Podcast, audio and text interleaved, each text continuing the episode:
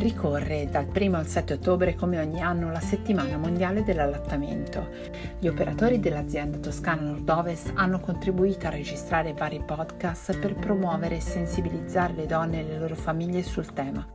A voi la scelta di ascoltare gli audio che vi interessano quando volete e con chi volete.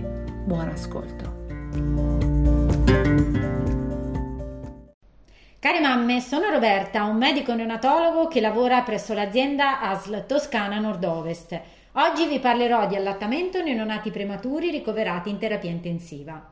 Il latte materno è l'alimento naturale che permette ai bambini prematuri di raggiungere il massimo del loro potenziale biologico. È unico ed inimitabile, difende il piccolo dalle infezioni, inclusa quella da Covid-19. È facilmente digeribile, riduce il rischio di malattie intestinali, apporta anticorpi, fattori di crescita, componenti enzimatiche ed ormonali e stimola la maturazione del sistema immunitario. Il latte materno riduce anche il rischio di diabete, obesità, leucemia, malattie cardiovascolari e di sindrome della morte in culla. Questo significa che il prematuro, come qualsiasi altro bambino, potrà continuare a trarre benefici dall'allattamento al seno per tutta la vita successiva.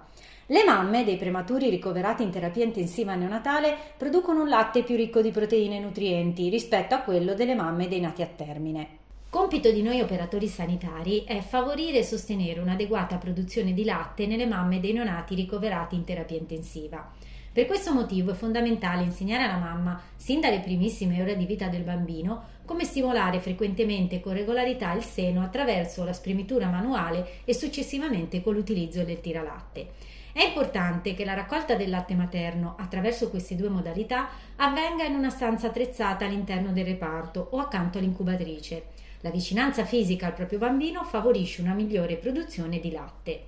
La mamma inizierà quindi a produrre il colostro, che in poche gocce contiene tutto ciò che serve per la salute del neonato. Nei giorni successivi la quantità di latte aumenterà e si modificheranno le sue caratteristiche nutrizionali, adeguandosi alle esigenze del bambino. Il latte spremuto, estratto con il tiralatte, che non potrà essere subito somministrato al neonato, verrà congelato e conservato per lui. Un metodo semplice ed efficace per favorire la produzione del latte nelle mamme dei bambini ricoverati in terapia intensiva è la marsupioterapia. Essa consiste nel tenere il piccolo a contatto pelle a pelle sul seno della sua mamma. È ideale per avvicinare il neonato prematuro al seno, favorire un contatto intimo con la madre, imparare a sentirsi, toccarsi ed annusarsi.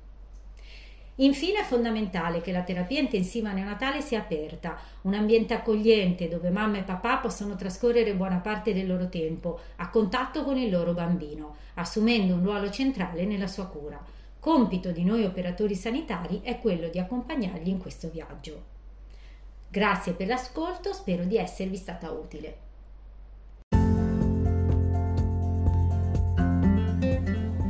Grazie per aver ascoltato questo episodio. Alla prossima puntata e a presto dall'azienda USL Toscana Nord-Ovest.